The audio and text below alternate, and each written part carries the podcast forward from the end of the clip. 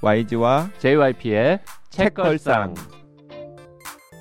책에 관한 걸쭉하고 상큼한 이야기. YG와 JYP의 책걸상이 찾아왔습니다. YG 강량구입니다. JYP 박재영입니다. 박평 박혜진입니다. 자, 오늘은 미우라 시온의 장편 소설 사랑 없는 세계를 지난 시간에 이어서 다룰 텐데요. 댓글 먼저 소개하겠습니다. 네, 노인의 전쟁 관련된 댓글들을 많이 남겨주셨는데요. 그래 그래요님, 노인의 전쟁 짱. YG님이 말씀해 주셔서 노인의 전쟁 한 권만 읽고 너무 좋았는데 시리즈인 거예요. 이걸 다 언제 읽네 했는데 너무 재미나서 남은 부분 줄어드는 게 아쉽고 책이 꽤 두꺼운데도 아주 무겁지 않아서 들고 다니기도 좋고요. 박평님 말씀대로 시리즈가 계속 좋긴 쉽지 않은데 두 번째 책인 유령여단은 도서관에서 빌려보고 책 안 읽는 남친도 재미있어 해서 결국 유령여단까지 소장. 훅 빠져서 지금은 조이 이야기 읽고 있습니다. 그리고 왠지 마지막 행성 보고 눈물이 조금 났어요. SF 장르가 그 세계관을 한번 이해하면 빠지는데 한 번 들어가기가 힘든 것 같은데 노인의 전쟁 시리즈는 뭔가 인간 노년의 생각들이 그려져서인지 은근 생각을 많이 하게 되고 뭔가 계속 뭉클하고 그랬습니다. 아재 개그도 재미나고 에피소드도 꽤 있네요. 책 읽을 때 동백꽃 필 무렵 OST, OST 가사 없는 버전으로 이어폰으로 들으면서 읽었더니 존박 노래가 나오면 드라마가 떠오르는 게 아니라 책 내용이 그려집니다. 네, 그리고 저를 위해서 남친이 과학의 품격 너무 좋아하더라고요.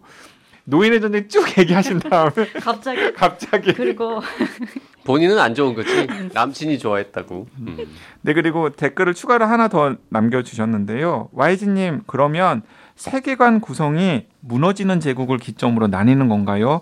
존 스칼지 소설이 그 외에도 모든 것의 종말 휴먼 디비전 등도 있던데요. 지금 조이 이야기 읽는 데서 한 템포 쉬었다 읽어야겠죠. 너무 우주 이야기에 빠진 듯합니다. 저도 약간 느낀 게 우리 인간이 여기서 애써봤자 싶기도 하고 먼 훗날에도 똑같다니 싶기도 하고 그랬습니다.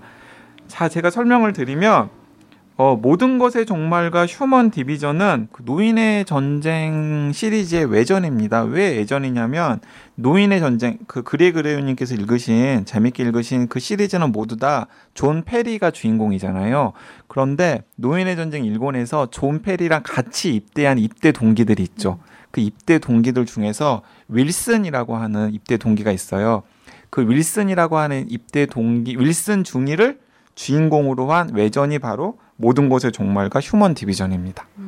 그렇게 할 말이 많을까? 그 네. 같이 입대한 동기를 가지고도 또 책을 몇 권 쓴다고요? 네, 책을 몇 권이라기보다는 그 페리의 존 페리의 이 입대 동기인 해리 윌슨 중위가 주인공인 시리즈가 두 권이 있는데요. 하나가 휴먼 디비전이고 다른 하나가 모든 것의 종말이에요. 이 휴먼 디비전과 모든 것의 종말을 통해서 이 노인의 전쟁 세계관은 완결이 돼요. 모든 갈등이 비교적 적절하게 다 해소가 됩니다. 음흠. 예, 그래서 어 저는 재밌게 읽었고 약간 다른 게 뭐냐면 그 노인의 전쟁 시리즈의 마지막에 보면은 이게 우주 활극에서 약간 정치 음. 소설로서의 면모가 좀 드러나는데 이 Human Division과 모든 것의 종말에는 그것이 굉장히 극대화되어서 음. 이 지구와 이 외계인들 사이에 약간의 정치적인 암투 이런 것들이 막 극대화되어서 흥미진진하게 묘사가 되기 때문에 거기까지 딱 읽으시면 노인의 전쟁 세계관이 마무리가 되는 거고요. 그러고 나서 아예 그냥 새로운 세계관으로 시작을 하는 게 무너지는 제국 상호 우전성단 시리즈입니다. 네. 다음 댓글 소개하겠습니다. 아, 그러문요님, 코로나 팬데믹과 트럼프의 망발로 인해 스트레스가 높아지고 있는 이때, 저는 북가주, 미국에서도 가장 진보적이라 할 수 있는 곳에 사는데도 얼마 전에 인종차별, 인종증오를 직접 경험했습니다. 어느 백인 여성이 저에게 Go back to China라고 소리를 지르더군요. 그린북 같은 영화에서나 나올 듯한 일을 21세기에 당하고 보니 세상을 다시 보게 됐습니다. 이런 면에서 수잔 선택의 책 은유로서의 질병과 타인의 고통이라는 책이 지금 우리의 현실을 정확하게 반영하고 교육과 지식인들의 의무가 얼마나 필요한지를 제시한다고 생각합니다. 불안의 시간을 지혜롭게 잘 넘겨야 할 때인 것 같, 같습니다. 책걸상 모두 건강하시길. 그러게요. 수전 선택 같은 책을 다시 꺼내 읽는 게 필요한 그런 위기 상황이 되긴 했죠. 저희가 지지난 주인가요? 그 코로나 특집 방송도 한번 했습니다만. 아이고, 그러면요님. 뭐 어쩌겠어요. 이런 어디에나 이상한 사람은 있으니까. 네, 기운 내시고. 음. 네. 난 한국인인데 왜 중국으로 돌아가니 이놈아라고 말해주고 싶은 마음도 들고 너는 영국으로 돌아가라 이렇게 말해야 될 것 같기도 하고 아유, 답답합니다. 네. 네 카미누 2010님 댓글 읽어드리겠습니다. JYP님의 해안 무섭습니다. 후덜덜. 네, 2010년에 스페인 산티아고 순례길에 다녀왔습니다. 부엔 까미노가 순례자들 사이에서 통하는 인사말이라 아이드로까지 쓰고 있네요. 요즘 YG님 과학의 품격 읽고 있습니다. 어설프게 알고 있던 지식들이 잘 정리된다고 할까요? 제가 일하는 쪽이랑 관련 있는 주제도 있어서 여기저기 추천도 하고 회사 복귀하면 공부 모임에서 함께 읽자고 제안도 해볼 생각입니다.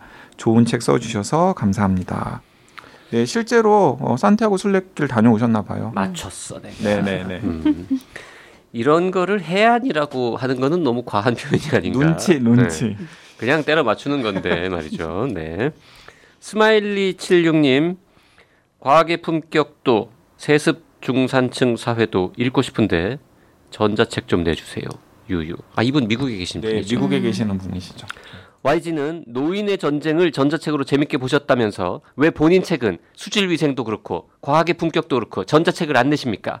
개념 우려는 있어서 너무 반갑게 샀는데요. 원래 장기 기증 신청자이기도 하지만 살아있는 자를 수선하기 재밌게 잘 읽었습니다. 감사합니다. 살아남은 자가 아니고 살아있는 자여서 좋았습니다. 저도 사소하게 무릎 인대가 기증받은 것이고 주위에도 의외로 많습니다. 친구가 윌슨병으로 두 번이나 간 이식을 받아서 지금 스스로를 버전 3라고 부르면서 잘 살고 있어요. 기증해 주신 분께 너무 감사하죠. 또 다른 친구의 사촌은 태어나면서부터 뇌에 문제가 있어서 인공호흡 장치를 달지 않고는 살 수 없는 아이를 낳았는데 그 아이의 심장을 기증했다고 해서 그 고뇌의 깊이를 짐작할 수도 없었습니다.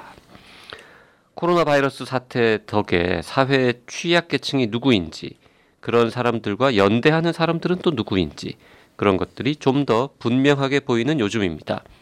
장기 기증도 그런 연대의 마음의 확장 아닐까요? 요즘 SNS에 많이 돌아다니는 반만 탄 성냥처럼 우리는 사실 매우 연결되어 있고 그래서 죽은 뒤에라도 누구를 도와줄 수 있으면 기쁠 것 같습니다.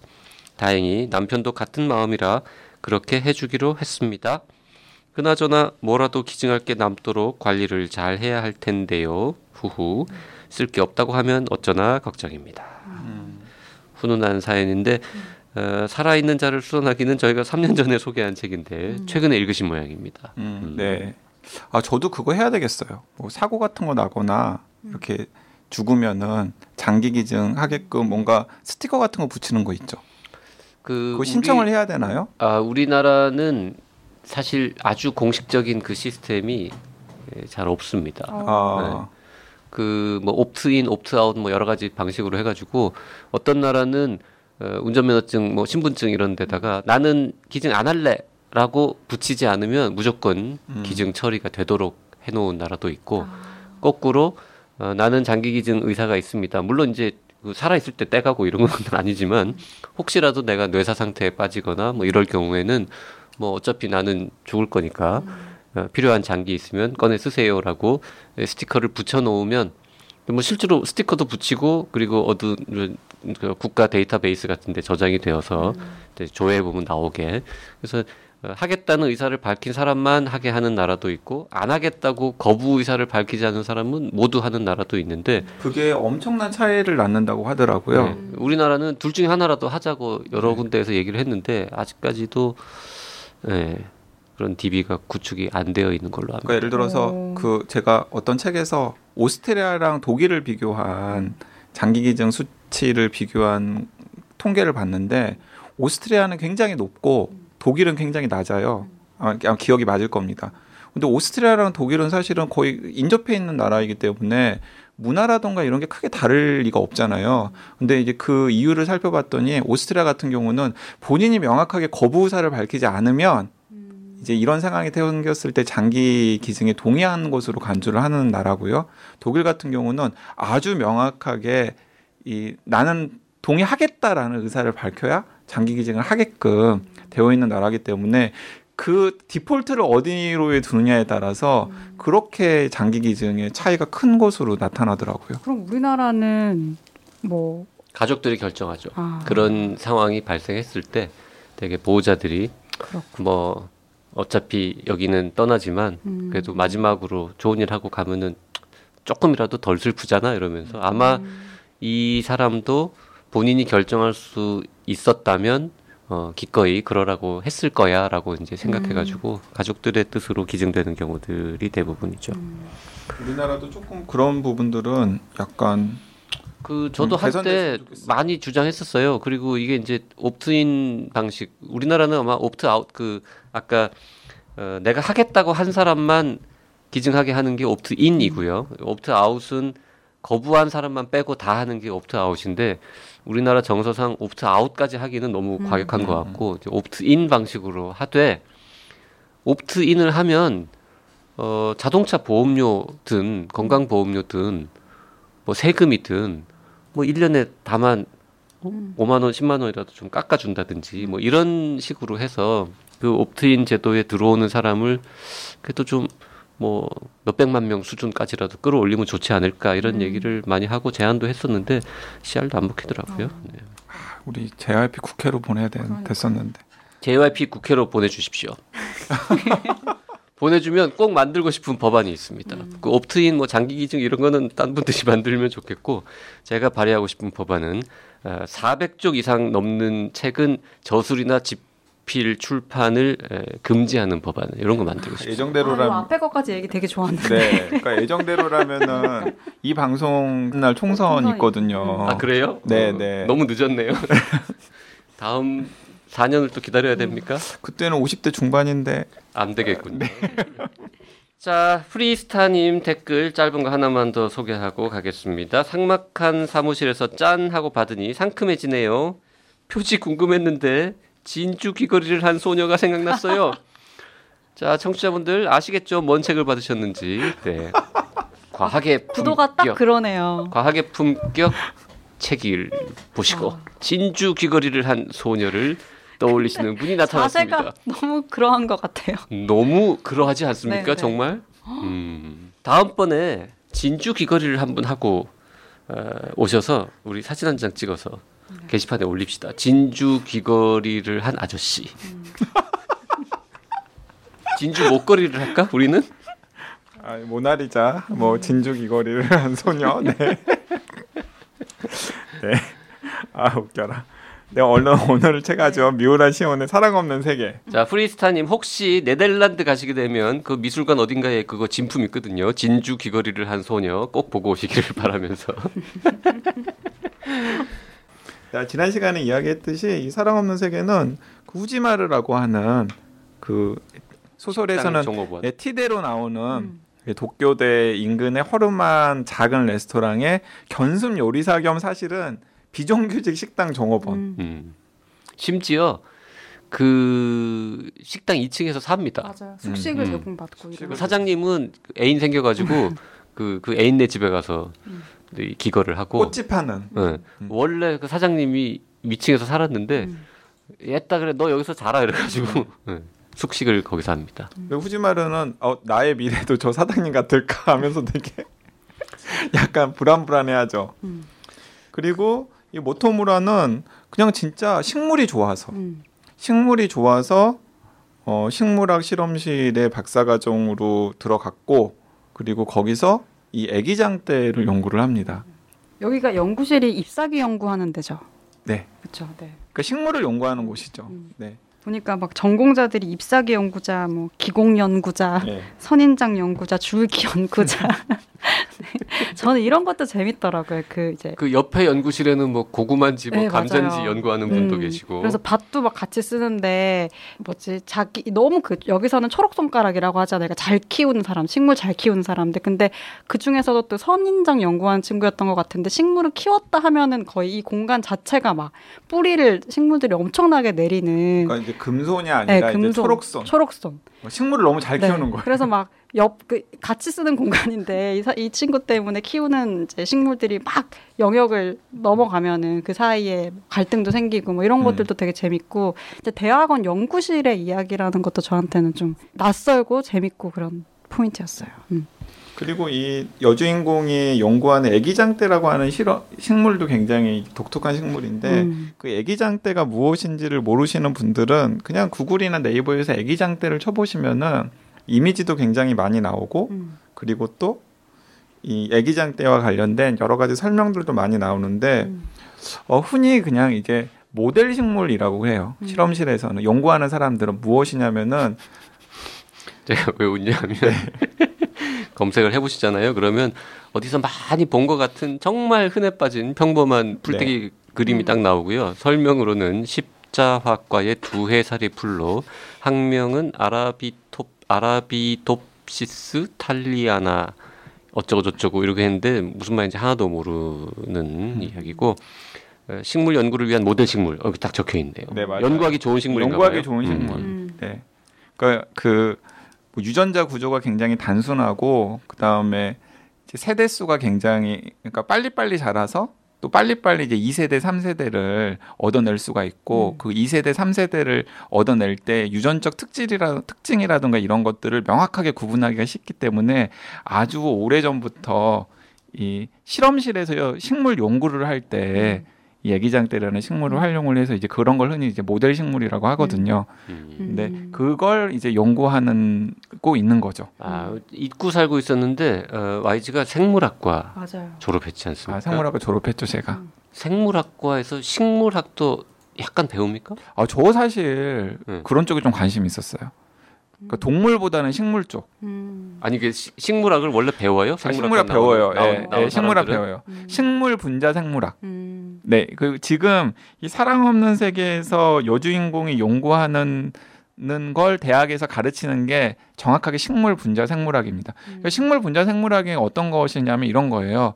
그러니까 식물에 꽃을 피게끔 관여하는 꽃을 피는데 관여하는 유전자는 어떤 유전자일까? 음. 음. 그리고 식물의 잎을 크게 하거나 작게 하는데 관여하는 유전자는 어떤 유전자일까? 음.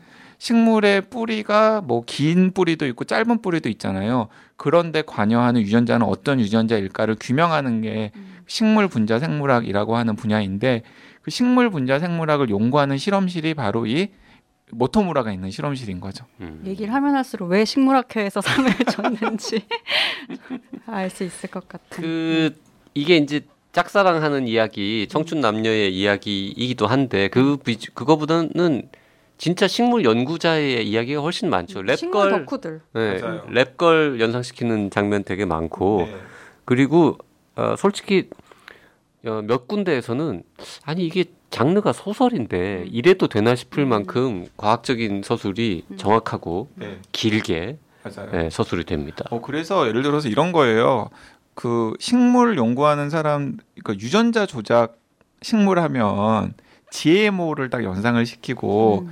뭐 약간 프랑켄 슈타인 아니, Franken food 이제 아, 유전자 Franken 예, food. 유전자 조작된 뭐 그런 걸로 음. 만든 이제 먹을거리를 이제 Franken food라고도 하고 그러는데 그래서 유전자 조작에 대해서 굉장히 반감을 가지거나 아니면은 좀 적대시하는 그런 거부감을 가지시는 분들이 있으실 텐데 이 사랑 없는 세계를 읽으면 그 생명의 신비를 밝히는 식물의 신비를 밝히는 과학자들이 그 유전자를 조작하는 일을 일상생활 그 음. 일상 실험실에서는 어떤 식으로 활용을 하고 있고 그렇게 활용하는 그 유전자 조작 테크놀로지가 도대체 생명의 비밀이나 식물의 비밀을 밝히는데 어떤 도움을 주는지 음. 네, 그런 것들에 대해서도 이제 알 수가 있죠. 음. 그래서 이 소설은 그 연애 이야기에 초점을 맞추기보다는 그러니까 과학계 바깥에 있는 사람이라면 그러니까 과학자의 일상생활을 엿보는 음. 재미 혹은 그런 호기심을 충족시키는 소설이란 측면에서 좀 더 방점을 찍고 싶고요. 그다음 더 나아가서 저는 그 배를 엮다라고 하는 사전 만드는 사람들의 이야기도 마찬가지였고 이 사랑 없는 세계에서 이 모토무라로 대표가 되는 식물을 연구하는 사람들의 이야기에서도 알 수 있듯이 진짜 진심으로 사랑한다는 것, 진심으로 자기 일을 좋아한다는 것이 무엇인지를 이 미우라 시온이 약간 연작처럼 소설에서 계속 보여주고 싶은 것 같아요. 맞아요. 네, 그래서 저는 그게 어쩌면은 약간 어떤 대목에서는 너무 막 과학적인 서술이나 이런 것들이 나와서 좀 지루해질 법도 한데도 어떤 감동이나 경탄 같은 걸 불러 일으키는 게 바로 그 대목이라는 생각이 들어요. 보통 그 요즘 자기개발서들도 그렇고 뭔가, 뭔가 일에 대단히 열심을 기하는 어떤 태도들에 대해서 그 촌스럽다거나 사생 일과 생활을 분리한다거나 뭐 이런 어떤 태도들이 더 각광받잖아요. 맞아요. 그래서 일에 몰입하면은 뭔가 시대착오적인 그렇죠. 네. 그리고 또 자기 관리를 못하는 사람인 것 것 같은. 그리고 막 요즘에 사람들이한테 권장이 되는 것은 뭐냐면 일에 막 몰입하는 사람보다는 일도 잘하고 음. 뭐 일도 어느 정도 수준으로 잘하고 그런데 거기에 너무 빠지지는 않고 그거 근데 불가능하잖아요. 그 연애도 잘 하고 음. 그리고 또 뭐 어쨌든 취미 생활도 잘 하고 이제 이런 사람들을 약간 멋있는 사람이나 멋진 사람처럼 이야기를 하는데 음. 이 미우라 시온의 소설에서 나오는 사람들은 사랑 없는 세계도 그렇고 이 사전 만드는 사람들이 이야기 배를 엮다에서도 그렇고 일 자체와 사랑에 빠진 사람들이 이야기예요. 음. 맞아요. 근데 그게 너무나 흥미롭고 너무나 또 감동을 주는 측면이 음, 있어요. 음. 지난 시간에 우리가 이 책에서 굉장히 그 충격적인 장면 박평이 농담처럼 얘기했었는데 제일 충격적인 장면 그 과학적인 사실 두 가지를 우리가 알 수 있게 된다라고 음. 말씀드렸잖아요. 아, 예. 그 박평이 저 쉬는 시간에 얘기했는데 네. 그 얘기 좀 예. 이제 세포의 입장에서 보자면 기준으로 살펴보자면 식물보다는 동물에 가깝다. 엄밀하게 말하면 동물이라고 봐야 한다라는 걸 보고 충격과 공포. 음, 어, 버섯이, 버섯이 버섯이 지금 식물보단 동물에 네, 가까워. 동물이라고? 나와 더 가깝다고? 심지어 내가 좋아하는 버섯인데. 네, 내가 좋아하는 버섯이 저 화분이 아니라 나와 더 가깝다고? 뭐 이런 그러니까 충격. 음. 그 충격적인 과학적 사실에 대해서 생물학 전공하신 YG께서 조금 부연 설명해 주실까요? 왜 그렇습니까? 어, 그러니까 왜 그러냐면은 그 유전자를 버섯의 유전자를 분석을 해 보면은 약 1억 5천만 년 정도 전에 동물에서 분리가 되는 거예요. 음. 그 유전자 분석하면 유전적으로 그런 분석- 흔적이 네, 남아 흔적이 있어요. 남아 있는 거죠. 어느 동물에서? 네, 그래서 왜냐하면은 이 도- 동물한테는 콜레스테롤이 있잖아요. 그런데 그 버섯에게는 그 버섯이 포함되어 있는 균류의 균류라고 하는 그 종에는 균류. 균류, 음. 어. 귤 아니고요. 예. 균, 네, 균, 감귤 균류. 이런 거 아닙니다. 네. 예, 균류. 그 에르고스테롤이라고 하는 유산 성분이 포함되어 있대요. 그러니까 이제 그런 데서 확인할 수 있듯이 식물보다는 동물 쪽에 유전적으로 좀 더 가깝고요. 그리고 실제로 생각을 해보면은 우리가 그냥 식물하면은 정의가 중요한 정의 중에 하나가 광합성을 해서 다른 사람한테 주는 거지. 맞아. 혼자 만들어. 그냥 혼자 만들어 가지고 다른 사람들한테 주는 거지. 예를 들어서 남은 걸 빼앗지 않잖아요. 그런 버섯은 광합성을 안 하는 네, 거예요. 버섯은 광합성을 안 하고 못 하고 그 균사 버섯에 나오는 그 작은 실 같은 거 있잖아요. 그것을 숙주에게 뻗어가지고 양분을 뺏어 와서야 생활을 할 수 있다고 합니다. 아. 자, 그러니까 뭐 유전적인 특징도 그렇고 생활사적인 특징도 보면은 식물보다는 약간 동물 쪽에 오히려 더 가까운 기생동물 쪽에 가까운 거죠. 음. 음, 그 이후로 버섯을 바라보는 저의 시선이 많이 달라졌어요. 더 더 막 우구적 우구적 씹어 먹게 되지 않습니까? 좀 경계하게 돼요. 경계하게 돼요. 그럼 거리. 엄밀히 말하면 정말 strict한 vegetarian 비건은 버섯도 안 먹어야 되는 겁니까? 뭐 그래야 되는지는 모르겠습니다. 무엇을 위해서? 무엇을 위해서? 아 재밌네요. 그 음. 버섯은 그러고 보니까 붙어 있는 나무나 뭐 이런 네, 데. 영양분을 네, 가져다가 네, 이렇게 네. 지가 만드는 그러니까 거. 그거는 이제 어렸을 때 우리가 뭐 슬기로운 생활 뭐 이런 데서부터 배워서 알잖아요. 그런데 어쨌든 이게 버섯의 특 버섯의 생김새나 좀뭐 우리가 먹는 패턴 때문에 식물에 가깝다라고 생각을 하는데 사실은 생활사도 그렇고 유전적인 특징도 그렇고 오히려 동물에 가깝다라고 하는 이 미우라 시온 소설 속의 한 대목이 맞는 거죠.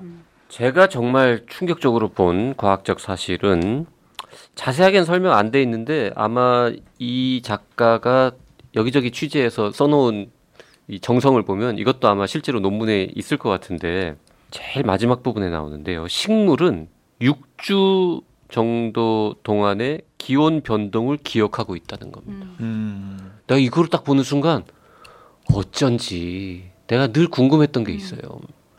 이렇게 막 2월이나 뭐 심지어 1월이나 어떤 날 보면 대따 따뜻할 때가 있잖아요. 음. 그래서 완전 봄날이야. 근데 그런 날은 꽃이 안 피잖아요. 음.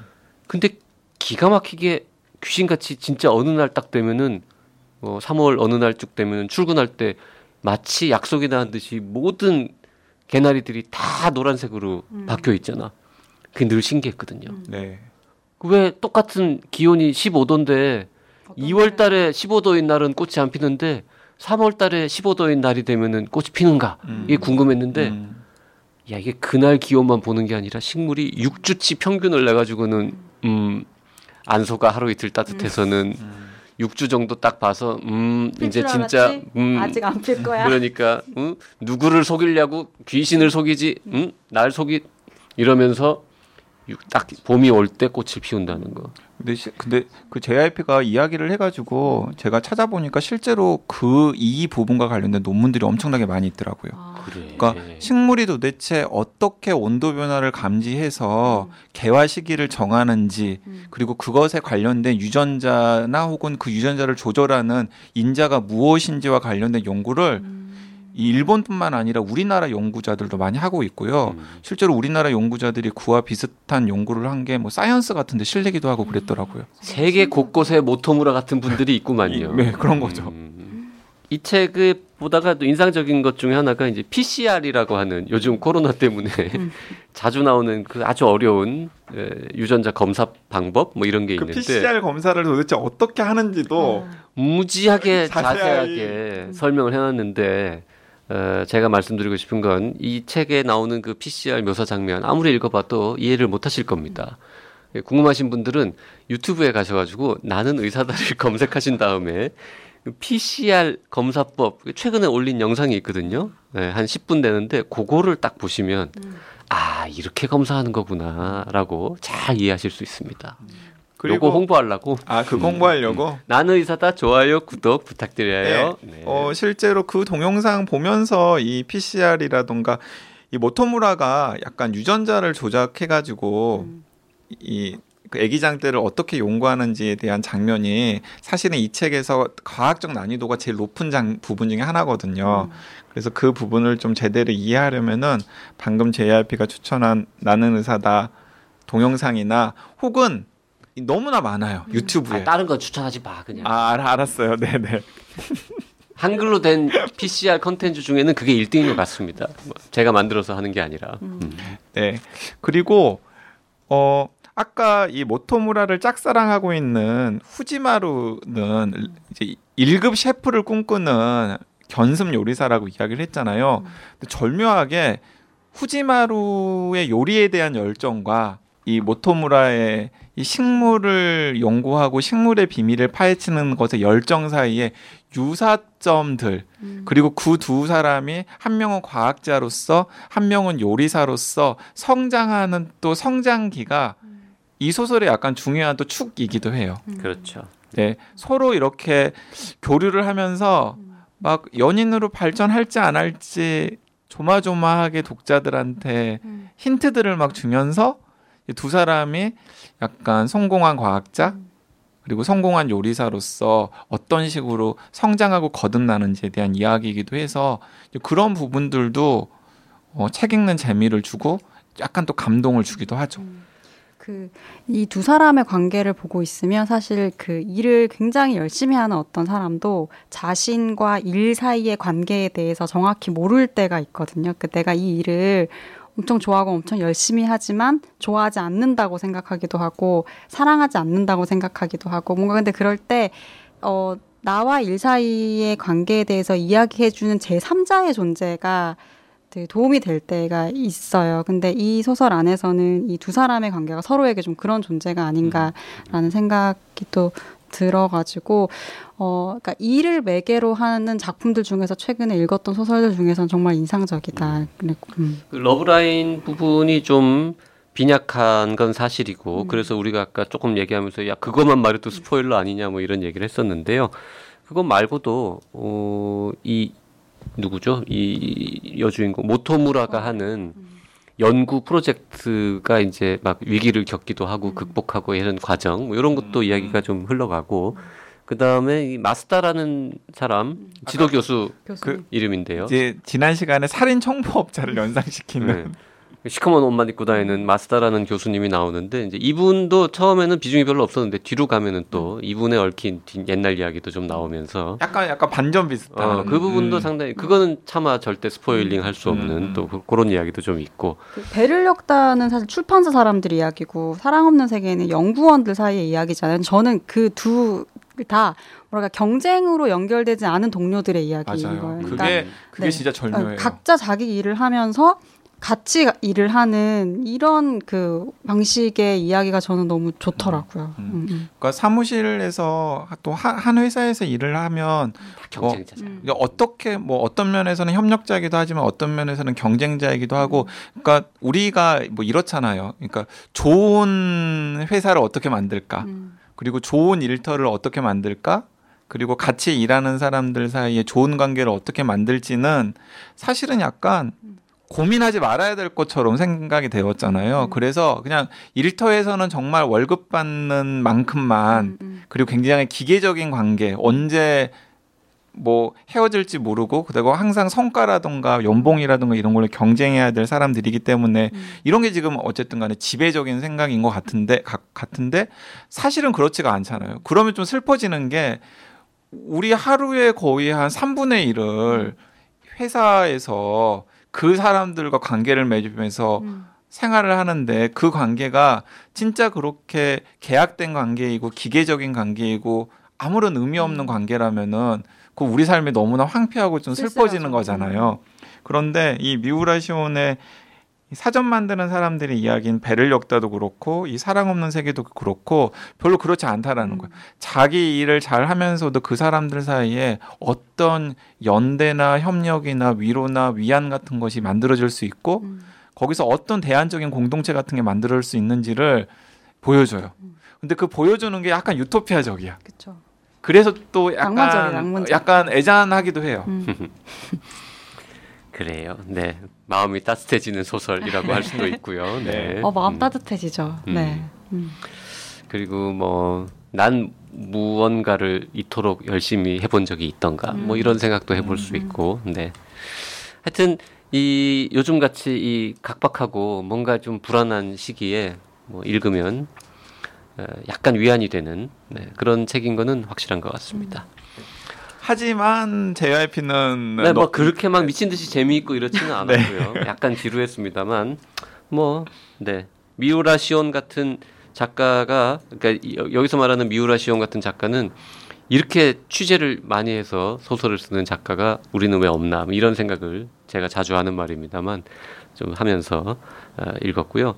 더 놀라운 건 아, 이 정도의 책이 그렇게 대중적으로 인기 맞아요. 있게 많이 팔린다라는 것도 그것도 참 부럽기도 하고. 그러니까 저는 이 사, 사랑 없는 세계 일본에서 드라마를 만들 것 같아요. 드라마로 만들면은 드라마로 만들 것 같아요. 약간 각색을 하지 않으면은 예, 하지만 드라마로 만들 것 같아요. 순한 맛 있잖아요. 이렇게 네. 어떤 컨텐츠 네. 중에서도 이렇게 보면 힐링되는. 그러니까 이- KBS에서 만들 것 같습니다. 그러니까 이- 만든다면 그 일본 드라마 중에서 TVN에서는 안 만들 것 같습니다. 캐릭터 약간 허당 캐릭터들이 좀 이렇게 자기들끼리 좀 소소한 에피소드들을 나열이 되지만은 모아놓고 보면은 약간 감동을 주는 그런 식의 드라마들이 있잖아요. 그 파스텔 톤으로 만들어지는 그림체 단순한 애니메이션 이런 영화 네. 분위기죠. 음. 자전거 네. 타고 가다가 어 하고 멈추고 뭐 이런 계열의 네네. 근데 그런 드라마로 만들어질 수도 있겠다라는 생각이 들고 그 배를 엮다 같은 전작도 영화로도 만들어져가지고도 꽤 화제가 되었었잖아요. 팔리기도 많이 팔렸지만은 근데 어쨌든 하도 JYP가 그 뭐 막 그렇게 재미는 없었다라고 이야기를 하니까 그러니까 저도 솔직하게 말씀을 드리면 지난 시간에 이야기했던 것처럼 배를 엮다만큼 몰입감이 있진 않아요. 음. 그 배를 엮다는 진짜 재미도 너무 있었거든요. 그래서 어, 미우라 시온에 대해서 좀 이번에 읽어보자라고 생각을 하시는 분들이라면 일단 배를 엮다 보세요. 음. 배를 엮다 너무나 재밌게 읽으실 수 있고 배를 엮다 보면은 아 이 작가의 다음 작품 한번 읽어보고 싶다. 음. 라는 생각이 들면은 어 사랑 없는 세계 약간 그 장벽이 있어도 아 그래 배를 엮다의 미우라 시온이니까 하면서 그냥 약간 용서하고 그냥 읽게 됩니다. 음. 네. 자 이번 주에는 미우라 시온의 사랑 없는 세계를 읽어봤습니다. 오늘은 여기까지 하겠습니다. 네 감사합니다. 고맙습니다.